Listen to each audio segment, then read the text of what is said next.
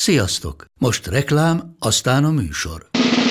A műsor, valamint az élményekkel teli utazások, személyre szabott ajánlatok és állandó kedvezmények támogatója a MolMove hűségprogram. Nyisd meg a MolMove appot, a profilodba belépve add meg a Pogi promóciós kódot, és tankolj MOL Evo és Evo Plus üzemanyagjainkból 15 forint per liter kedvezménnyel. Ne feledd, a Pogi promókóddal most még jobban megéri MolMove tagnak lenni. Vége a reklámnak, jön a műsor.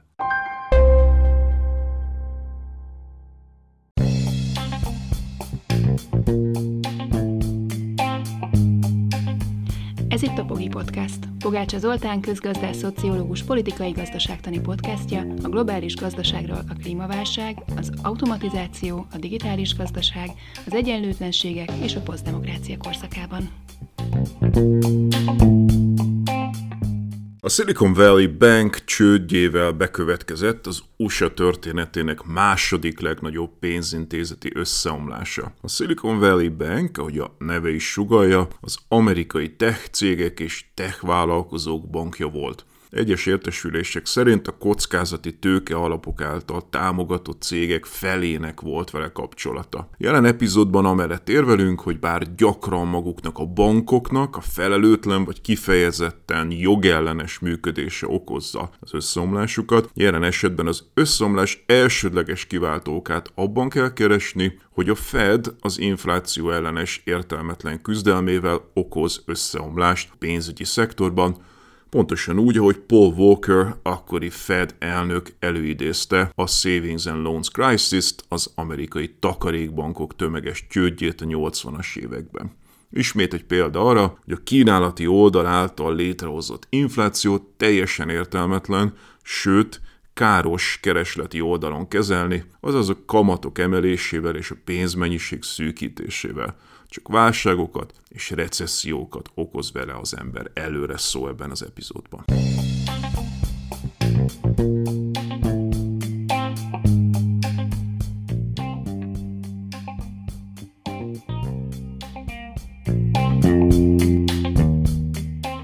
Szóval a Silicon Valley Bank a Silicon Valley-ről kapta a nevét, ami ugye a tech vállalkozások székhelye Kaliforniában, magyarul szilíciumvölgy, nem pedig szilikon, amit sajnos nehéz megegyezni, és hajlamosak vagyunk összekeverni. Létezik egyébként egy másik Silicon Valley is, ez Belgrádban van, így hívják azt a részét a városnak, ahol a pasikra vadászó, mellnagyobításon átesett fiatal hölgyek ücsörögnek, semmi köze a szóban forgó bankhoz, csak humorosnak találtam, amikor először arra jártam Belgrádban. Szóval a Silicon Valley Bank összeomlása akkor kezdődött, amikor a PayPal alapító Peter Thiel, kockázati tőke alapja, azt tanácsolta az általa finanszírozott vállalkozásoknak, hogy azok vegyék ki a pénzüket a Silicon Valley Bankből. Március 9-én 42 milliárd dollárnyi betétet vettek ki, a teljes volumen negyedét. Gyakorlatilag egyetlen nap alatt omlott össze a pénzintézet. Az SVB ezt megelőző növekedése fergeteges volt az elmúlt években. A betétek volumene meg négyszereződött a Covid alatt, és a túlnyomó többsége nem volt biztosítva. Ezek most elveszhetnek. Az amerikai szövetségi betétbiztosítási rendszer 250 000 dollárig biztosít, a betétesek nagy része viszont úgynevezett high net worth individual, ez egy röhelyes amerikai kifejezés, magyarul és egyszerűen gazdag ember volt, illetve tech cégek, startupok, amelyek a kezdetekkor kapnak egy nagyon nagy összegű finanszírozást, ám azt csak fokozatosan használják fel, addig tartaniuk kell azt valahol. Tipikusan erre szolgált a Silicon Valley Bank. Így csak 6%-nyi betét volt a biztosítási limit alatt. 37 000 betétesnek volt benn ennél több pénze, az átlagos méret 4,2 millió dollár volt. Valószínűleg ezért is volt ilyen gyors az összeomlás, mert a nem biztosított betétesek tudták, hogy ha nem veszik ki időben a pénzüket, akkor az bent ragad, ezért minél gyorsabban cselekedtek, gyakorlatilag egyetlen napon belül, ez viszont felgyorsította magát az összeomlást. Az önbeteljesítő jóslat klasszikus esete, ám még egy átlagos amerikai bank esetében is csak körülbelül a betétek 50%-ára terjed ki a betétbiztosítás, ami elég problémásnak tűnik.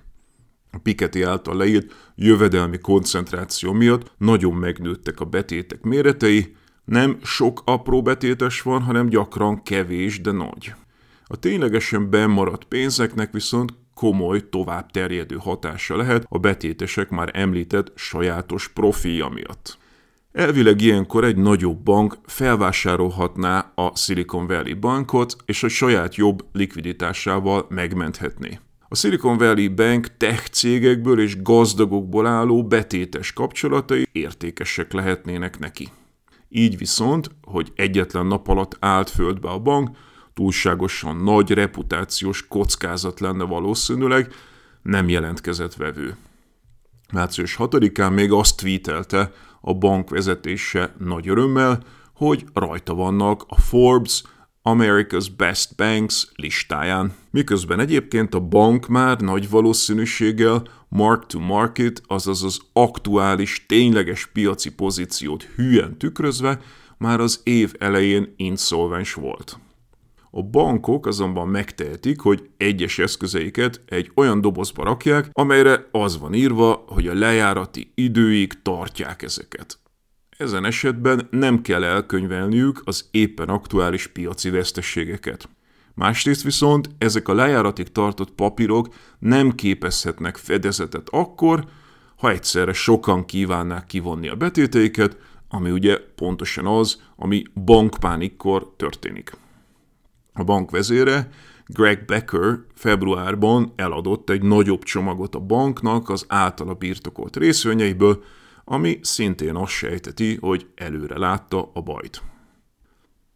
Ez a legnagyobb bankcsőd 2008 óta, a második legnagyobb banki összeomlás az amerikai történelemben. A legnagyobb bankcsőd a Washington Mutual volt, amelyet tárgyaltam a Globális Elit című könyvemben.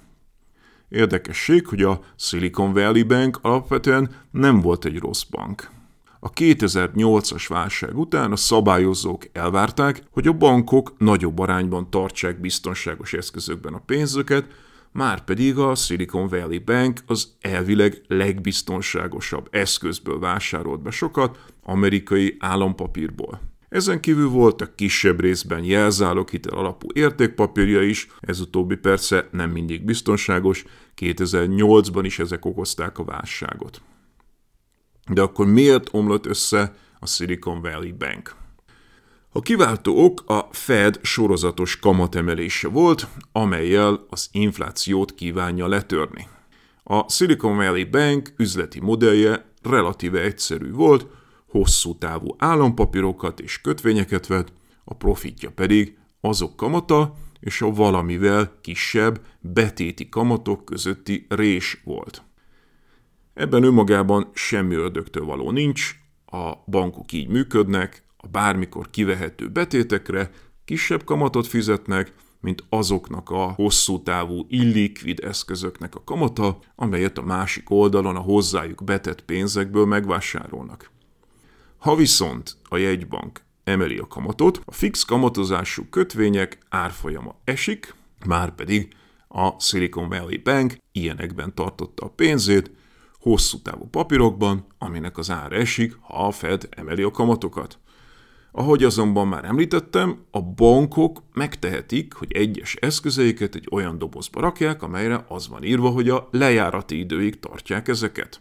Ezen esetben nem kell elkönyvelniük az éppen aktuális piaci veszteségeket. Ahogy azt már szintén említettem, ezek a lejáratig tartott papírok viszont nem képezhetnek fedezetet akkor, ha egyszerre sokan kívánják kivonni a betéteiket. Ha valamiben mégis elmarasztalható a Silicon Valley Bank, az az, hogy nem fedezte az állampapírok és kötvények kockázatát. Erre megvannak a megfelelő eszközök a piacon, a bankok üzemszerűen hedzselik is ezt a jól ismert kockázatot. A Silicon Valley Bank esetében az ilyen fedezetek azonban már 2021 végén is vészesen alacsonyak voltak, 2022 végére pedig gyakorlatilag eltűntek a könyveikből. Nem segített az sem, hogy lemondása után gyakorlatilag végig 2022-ben nem volt kockázatkezelési vezetője a banknak. A második ok az volt, hogy a kriptotőzsdék a tavalyi kriptoösszeomlás nyomán kivonták a pénzüket a Silicon Valley Bankből.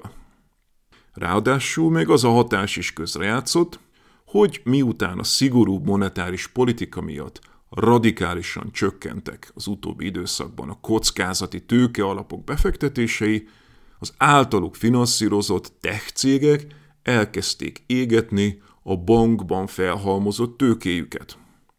Csökkenő betétek tehát, megszorongatott eszközök, ennél rosszabb kombináció nincs.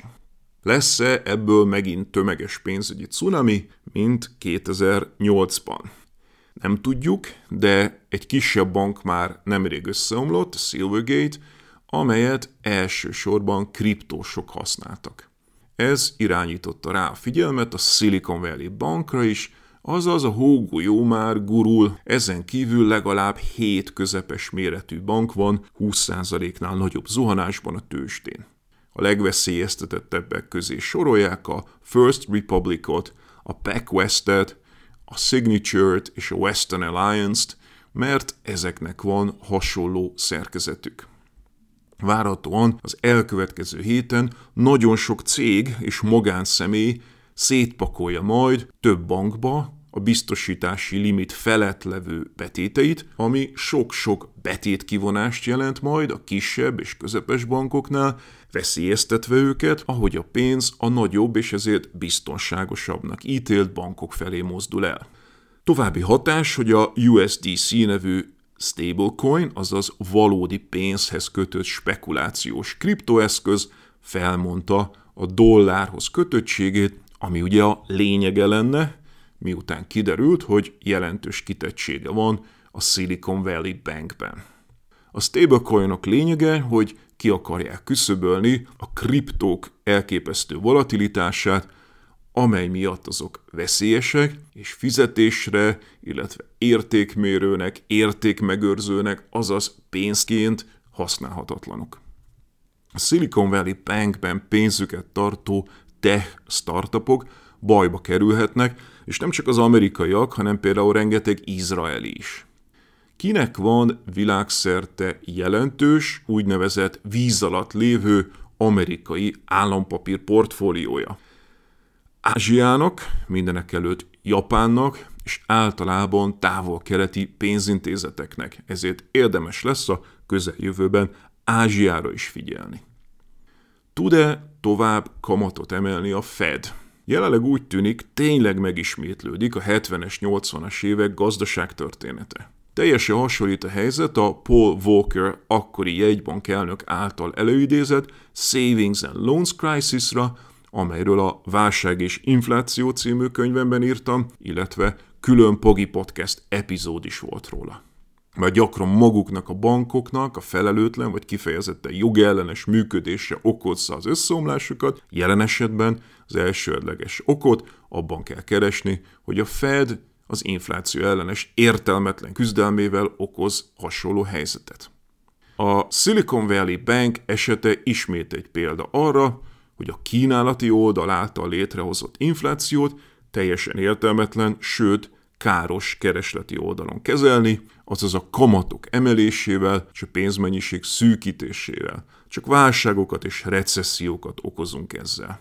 A kínálati oldali sokkokat, az energiaárobbanás, a szállítási árak, az élelmiszerek és az elektromos csipek árának emelkedése valójában ezekben az iparágokban kell kezelni, a kínálat volumenének, a verseny intenzitásának az emelésével, az oligopóliumok és a monopóliumok megszüntetésével. Lásd a tajvani TSMC monopóliumát a csipek piacán, amiről külön podcast epizódunk szól, illetve a tengeri szállítmányozó cégek karteljét, akiket beperelt a Biden adminisztráció. Első olvasatra ennyit tehát a Silicon Valley Bank csődjéről, a történet minden bizonnyal folytatódik, mi is elemezzük majd még.